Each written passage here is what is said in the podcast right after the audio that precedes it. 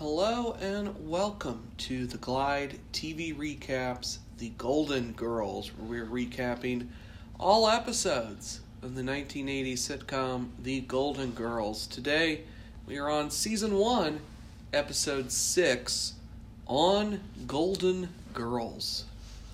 Yes. Plot summary. Ah, we start this episode in the kitchen. Dorothy and Rose are sitting at the table. Sophia is at the island. She's preparing something. Blanche enters. She just got off the phone with her daughter, Janet. Janet is having marital troubles. So, how do you fix it? They're going to work on it by going to Hawaii for a second honeymoon. And while they are in Hawaii for two weeks, they are going to leave their 14 year old son with Blanche. Yes, great ideal. Uh, Dorothy is also upset as she doesn't think she'll be able to study for her French final with a 14 year old in the house. Uh, we get a Cary Grant reference, and he is living in the broom closet apparently. Uh, Rose comes up with some things they can do with him, like Disney World, Seaquarium, the Everglades, and go watch Rambo. Sophia loves that idea because she's seen the movie twice and she loved it. Uh, the next scene, Dorothy is sitting on the couch. Sophia enters from the hallway on the right, um, the one close to the kitchen, and we see her exit a door slash room down that hallway that is very close to the entrance to the living room. I mean, it was so close, it was pretty bad. Um, but anyway, it's probably her bedroom, or supposed to be her bedroom, but they didn't want her to walk all the way down the hallway. Anyway, they talk about Dorothy snoring, and Sophia says that less disgusting noises come out of Ernest Borgnine. Uh, Rose comes out of the kitchen and states she has made an after school snack for David. So this must be the 14 year old and his name. Blanche then enters from the front door. She couldn't find David. He wasn't on the plane. Oh no. Sophia says she will help Dorothy move her things back to her room.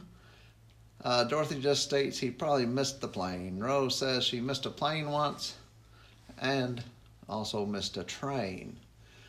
Ah, uh, there's more small talk. The doorbell rings and it is David.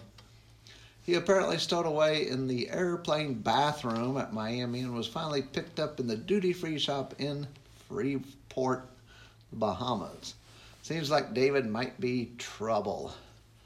Uh, Blanche makes a move on the officer that brought David home, telling him that she is usually at Wally's for happy hour on Tuesdays. And the officer didn't seem to be too impressed with that. Uh, David is introduced to Dorothy, Rose, and Sophia, and we do get more insight into how much trouble he might be. Rose says she went to the Bahamas once. He asked her if it was the Nina Pinta or Santa Maria. Uh, Rose doesn't get that joke because she went on a DC 10 and doesn't think it had a name. Uh, David is going around the corner to a burger joint and doesn't know when he'll be back as it depends on how late the guys from Miami Vice want to party. Ah, Blanche says David's father is a Yankee. Uh, we get a story from Rose about milking Alice, a cow. Alice had to sit on a stool as she was involved in this nasty plowing accident. Rose goes on, but Dorothy stops her and tells her to save it for David, as that will be his punishment. Uh, better to punish him than the girls here. Uh, next scene, we're in Sophia's bedroom. Um, and uh, this, if I recall right, is the first time we see it. Sophia is making incredible amounts of noise. She's filing her fingernails. She's putting on some cream. Uh, and while, all while Dorothy's sitting at a table studying for her French final. Dorothy wants to get an A, and the test is in two weeks. There's some small talk uh, Sophia states that Dorothy is catching a cold and will have one tomorrow. Uh, Dorothy asks if this is the curse of the Catwoman. Um, uh, they are now in bed trying to sleep, and Dorothy smells something. Sophia states she has some Bengay on her knees, Vicks on her chest, and some deep heat on her neck. What a combination. Uh, Dorothy then starts moving all over, and Sophia responds that she will need a Dramamine. Uh, we get more shenanigans in the bed and a story, and learn that Dorothy hasn't slept in Sophia's bed since she was a little girl. Oh, as they're drifting off to sleep, we hear cymbals and rock music in the background. Ooh, who could that be? Uh, we are out in the living room, and David and three buddies are just making a racket. We see Blanche coming all the way down the hallway on the right side of the living room, apparently leaving her bedroom that was at the end of the hall. So once Blanche gets to the living room, you can see Rose come out of a room to the left down that same hallway, near the end close to Blanche's door. Then we see Sophia enter that same hallway from the right, right past the entrance to the living room. Then Dorothy comes out at the same place as Sophia exited, which seems good since Dorothy and Sophia were sleeping together. Uh, David couldn't sleep, so he ordered some pizza. He met some friends and wanted to party. And this kid is just 14. Uh, and it is 2 in the morning. Wow. David is acting like a spoiled kid and throws in some rubs on the girls. Dorothy throws the other kids out, and we get more from David. Some more talking, and then David says they can just kiss his attitude. Um, yeah, just kiss his attitude, and Sophia slaps him. Ooh. David then leaves the living room and goes down the hallway to the left of the living room, and they don't think that Sophia had the right to slap him. Blanche goes outside to console David. David says that nobody has ever hit him before. David thinks he should go home while Blanche says he can't, as nobody is there to take care of him, but he'd rather be there alone than trapped here in Miami with Blanche and the other girls. Besides, he can take care of himself. There's more small talk, and David goes back inside.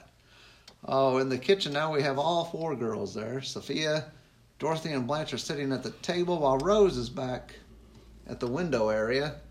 Uh, they've come up with a list of chores that David can do. Blanche thinks it is too much to ask him to do. Uh, Dorothy thinks it is what Blanche needs to do. It won't be the easiest thing, but it would be the best thing. Rose states they had chores on the farm. Oh, they had to feed the chickens, they had to slop the hogs, and muck the stalls. Thank you very much, as Sophia is trying to eat. After doing all that, Rose still had to take care of Larry, her one eyed pig. ah, Dorothy grew up in the city and she did chores. She made the beds. Uh, she washed the dishes, scoured the pots, cleaned the bathroom, folded the laundry, took out the garbage. And Rose asked if they had chores in Sicily. And Sophia states they invented chores there in Sicily. Crossing the street without getting pregnant was a chore in Sicily. Uh, Blanche didn't have to do anything when she was growing up, and her daughter didn't have to do anything either, so this is all Blanche's fault. Blanche leaves as she is going to give this list of chores to David, and Rose has been wondering this entire time how it is possible to get pregnant in Sicily just by crossing the street. And Sophia replies, cheap Ciante and narrow streets. Ah, the next scene, it's a dark living room. That's Chianti for reference. Oh, Chianti, sorry. It's Chianti for reference. Chianti. Yeah, I did a soft C, not a hard C. Sorry. Uh, Chianti. Chianti. Chianti. Chianti. Uh-huh. Okay, and it comes up again later, so. Uh, next scene, it's a dark living room. But we have somebody coming out of that first door on the right, down the right hallway, and it's David carrying a bag. Hmm, is that Sophia and and, uh, and Dorothy's bedroom he's coming out of? Boy, see, this is really where they don't do these rooms too well. Uh, and Dorothy comes out of the kitchen and stops him. They have a good talk. David doesn't mind the gardening, but doesn't like the vacuuming. That is for girls. Dorothy says they can renegotiate. Oh, next scene, they're all on the lanai. Blanche is given a toast. First to Dorothy, who got an A in her French class, proving you can teach an old dog new tricks. We get a Jane Goodall reference from Sophia, and Dorothy then toasts David, saying that in the past week he has proven to be one good kid. David states that he learned a lot in the past week. He got hit, did chores, learned all about handicapped animals. I wonder who that was from. And says he wouldn't mind living there full time.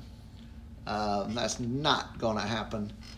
As Blanche uses some good reverse psychology, as she calls David's parents, yes, and they will be taking him back. Our final scene opens with David leaving and standing at the front door, and the girls are all lined up to say goodbye. They say their goodbyes, and that ends the episode on Golden Girls. Well, Hmm. this episode aired on October 26th of 1985. What other historical events happened on the day of October 26th? Well, I'm not quite sure how this is known, but going back to 1492, lead slash graphite pencils were first used on this day. I'm not sure how that is known, but that is what uh, the history website that I was on told me. So Boy, they know the exact date. apparently, uh, in 1858, Hamilton Smith patents the rotary washing machine. In 1901, the first recorded use of a getaway car after a shop is robbed in Paris. Uh, in 1916, Margaret Sanger is arrested on obscenity charges for advocating for birth control.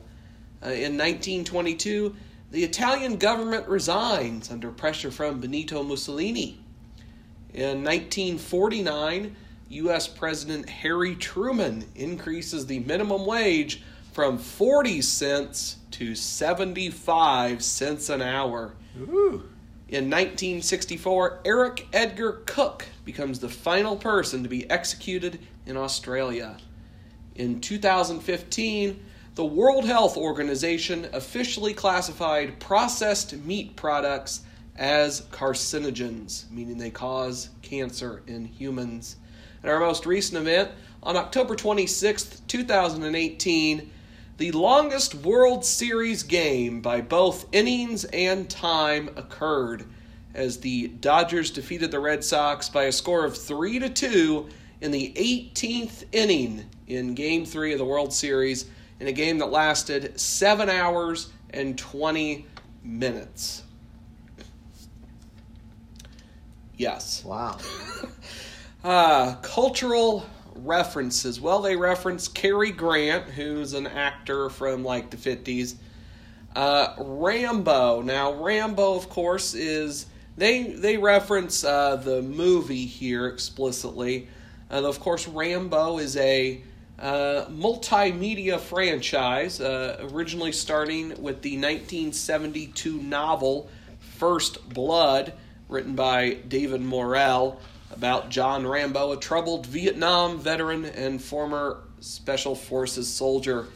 Uh, it would then, of course, receive four film adaptations First Blood in 82, uh, which is then Rambo First Blood Part 2 in 85, which is probably the one they're referencing here, I would assume. Uh, Rambo 3 in 88, then none until Rambo in 2008, and Rambo 5 Last Blood coming out later this year in 2019.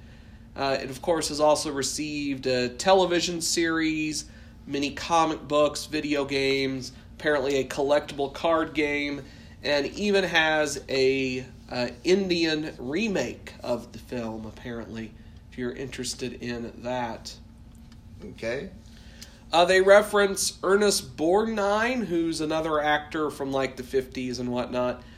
Uh, they reference pagers uh, in this episode, which is essentially uh, the pre cell phone cell phone, which is, you know, reading about what it actually is used for is pretty. Um, sounds pretty worthless, but at the time was probably pretty pretty helpful. Uh, as you know, it was first uh, launched in 1950, uh, and it's essentially just uh, like a little device that you can get a little message telling you, uh, you know, come to work at nine and nine. We need you, or something like that. You know, just little uh, tiny things like that.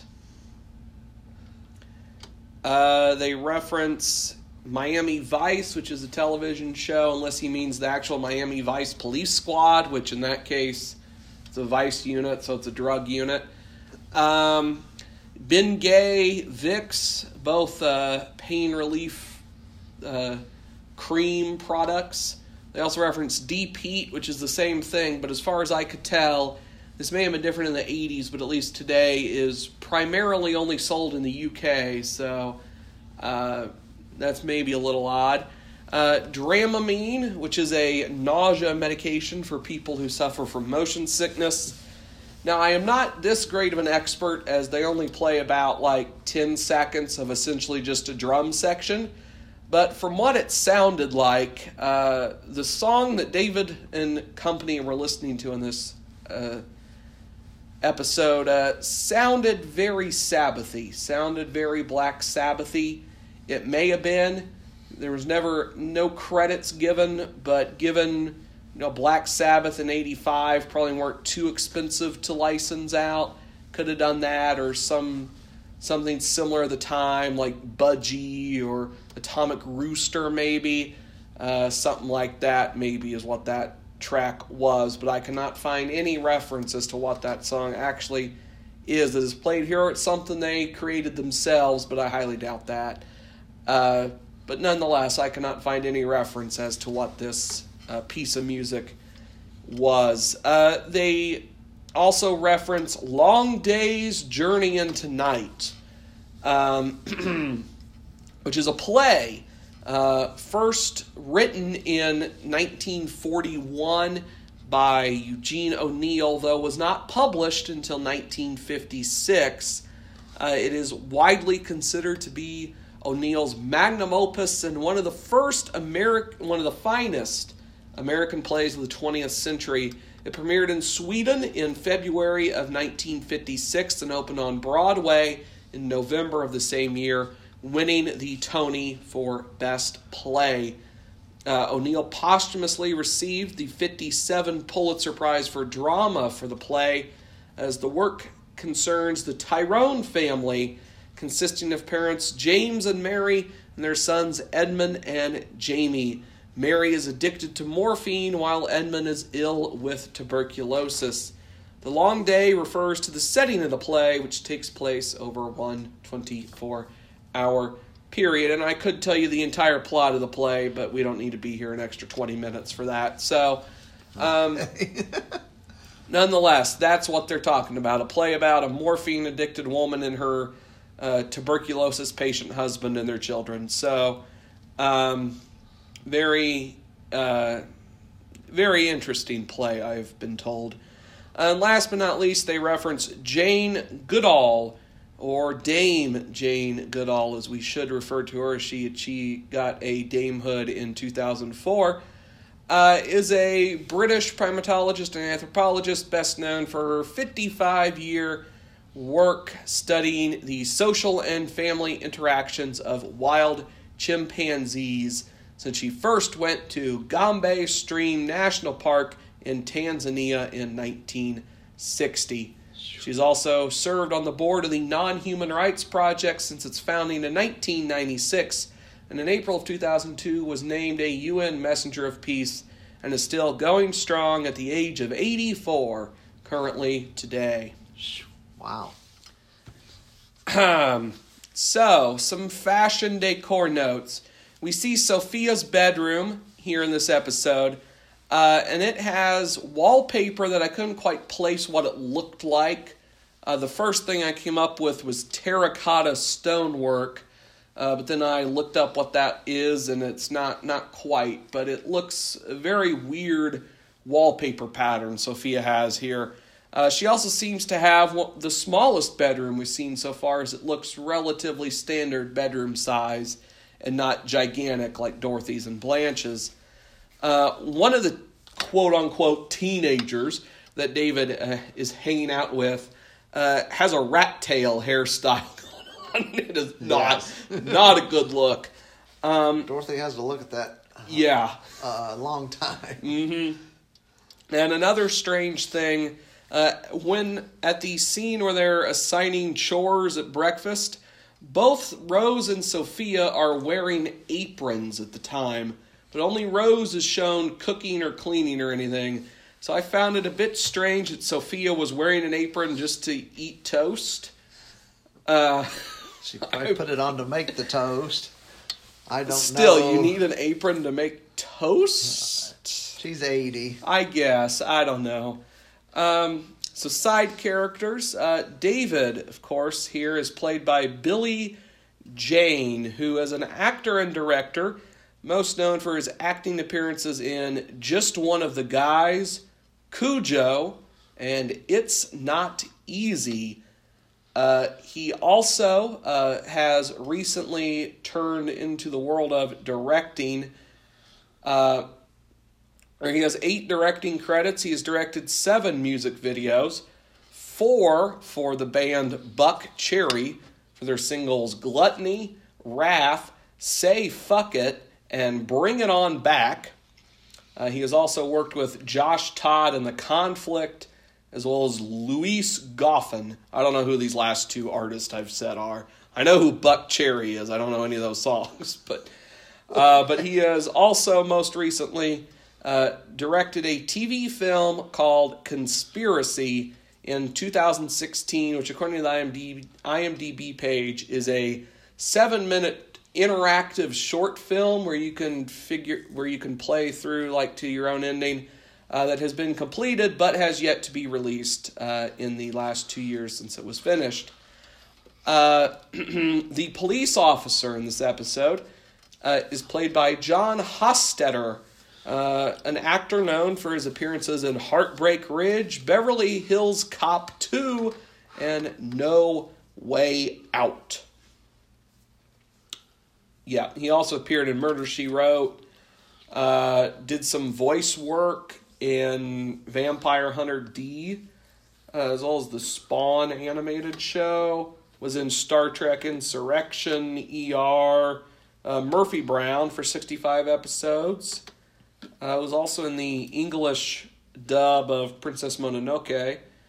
Uh, so he did quite a few things. He's in the People Under the Stairs. Uh, for all us West, for all you Wes Craven heads out there listening to the Golden Girls podcast. Uh, so he did quite a few things. And last but not least, boy number one, the other teenager that spoke here, is played by Karl Wiedergott. Uh, uh, he doesn't really have much of an IMDb page. Let's see. Um, his professional stage debut came in the role of David in the national Broadway tour of the Tony Award winning drama Torch Song Trilogy. Uh, his television debut was in this episode, and his film debut came in an independent film titled The Education of Allison Tate. That is all we know about him. Uh, although he does have one credit that is somewhat interesting. That is, in 253 episodes of The Simpsons, he has provided additional voices. Okay. Uh, he was also in the Simpsons movie for the same thing, of Wow. course. Uh, he was in Star Trek Enterprise for one episode as Lar. Uh, so that is boy number one. Uh, in this episode, no uh, sexual conquests were established by any of the girls, as far as I could tell. So our tallies still stand Blanche 5, Dorothy 3, Rose 2, Sophia 1. Continuity established. Uh, Blanche has a daughter named Janet and a grandson, David. Blanche goes to Wally's, I assume a local bar of some sort, on Tuesdays during happy hour. And I believe we have a mistake made here, as unless Blanche gave her room to David, which is implied later in the scene, she should have come from the left side of the living room, but she came out of a bedroom on the right side of the living room along with everyone else. So either her bedroom has moved, or she gave the big one to David and is over there uh, with Rose, maybe, or something over there. Not sure at this point. Not sure. And some additional notes I have on this episode that didn't fit anywhere else. Why does Dorothy have a French test? what is this for? Is she like trying to get a master's? Maybe. Because she's a substitute teacher, which you need at least an associate's degree for, at least in modern times. I can tell you that. Yeah. Uh, you need at least an associate's degree now, uh, Um, depending on the school district. Because I have looked into it uh, for for subbing, so maybe at the time you didn't. So she's just trying to get a standard, an associate's or bachelor's, but it's like she trying to get a master's or something here. Uh, maybe the schools, uh, to be a teacher, you have to have some continuing education every so often Hmm. or something. Why it's French, why it's like, oh, the finals in a, we didn't even know you were taking a French class until Uh-huh. this, That's all this episode, right? I mean, how much time is there in between each of these episodes? Right, unless maybe she's trying, unless she's doing it so, like, okay, if I have this French degree, I can now sub for foreign lang. I can sub for French classes as French well. classes, maybe. So I'm more consistently employed, though she doesn't seem. Well, we don't really ever see her go to work much, but no, we don't. But it's pretty established she's relatively consistently employed, even though we don't ever actually see it. Same thing like with Rose and Blanche, except Right. for except for a couple episodes where we do go to work with them. Uh, they seem to never work, but that's a problem with a lot of these shows if you think about them. Oh but yeah, if you think about them, oh yeah, yes. so maybe maybe that's what she's doing. I don't know. Um, I loved the going to sleep scene with Dorothy and Sophia, as I imagine this gets across the difficulty of sleeping with someone for the first time, adjusting to each other's odd behaviors, various sleep aid strategies and products and whatnot. Very delightful stuff there. And we also see that the house has a decent sized porch attached to the front door here. Very large landing here it has. Yes. Large landing, large lanai. This is a massive estate here Yes, it in is. Miami. Yes, I have said that. hmm Um, and it looked like to me at the front porch, I haven't uh, looked into this, but the outside of there, they're like concrete blocks to make the wall, Mhm. which maybe that's normal in Miami or in Florida, but like in Indiana, concrete blocks to build your house or not. No, that'd be odd. No, I mean I would assume like maybe like some nice trellising with some ivy or something on it, but yeah, I don't know. It so where does your tracking stuff stand here? What do you got Well, for us? Um. Well, I I want to go back to this Blanche and her bedroom in this episode because Okay. we know Dorothy has moved in with Sophia, Mm-hmm. so maybe that was Dorothy's room back at the back. Okay. Maybe. So yes, maybe Blanche has moved in there just for this episode because the girls felt a boy on that end might not work out so well. So they wanted all the girls on one end of the house. But they never explicitly said that Blanche had moved over there. Uh, yeah, it, the way they do these rooms are very. Because when David's leaving, why did he come out of that hallway with his bag instead of where his room is supposed to be? I mean, did he? Is that the laundry room? And he went, you know, and got his laundry out of the washer or dryer. I don't know. I mean, it's all they, they do the rooms very uh, strangely. Anyway, uh, I, I noticed that I think the kitchen table it had a different table covering in this episode. It's a this one's a little off white. Uh, so, I mean, obviously, these ladies changed their decor quite a bit. So, changing a tablecloth it would not be a big deal. Uh, in this episode, there were no weddings or planned weddings. There was no physical abuse of Rose, no St. Olaf stories, no cheesecakes eating, eaten, no Sicily or Italian stories, though there was a Sicily Italian reference. Um, none of the girls got mad at each other, and there was no stand visits. So we still have two weddings, planned weddings, which were the very first two episodes. There's two physical abuses of Rose, no St. Olaf stories, no cheesecakes eaten, no, uh, been one Sicily story, There's been two Sicily Italian references. One time the girls got mad at each other, and there's still just one Stanley appearance. And my rating for this episode, I thought it was a very good episode, uh, or a good episode, but not the best by far. Uh, 72 out of 100. That will do it for this episode of the Glide TV Recaps, The Golden Girls. Thank you for listening. I hope you enjoyed. If you did, make sure to subscribe to the show for more great content like this. And until the next episode, goodbye.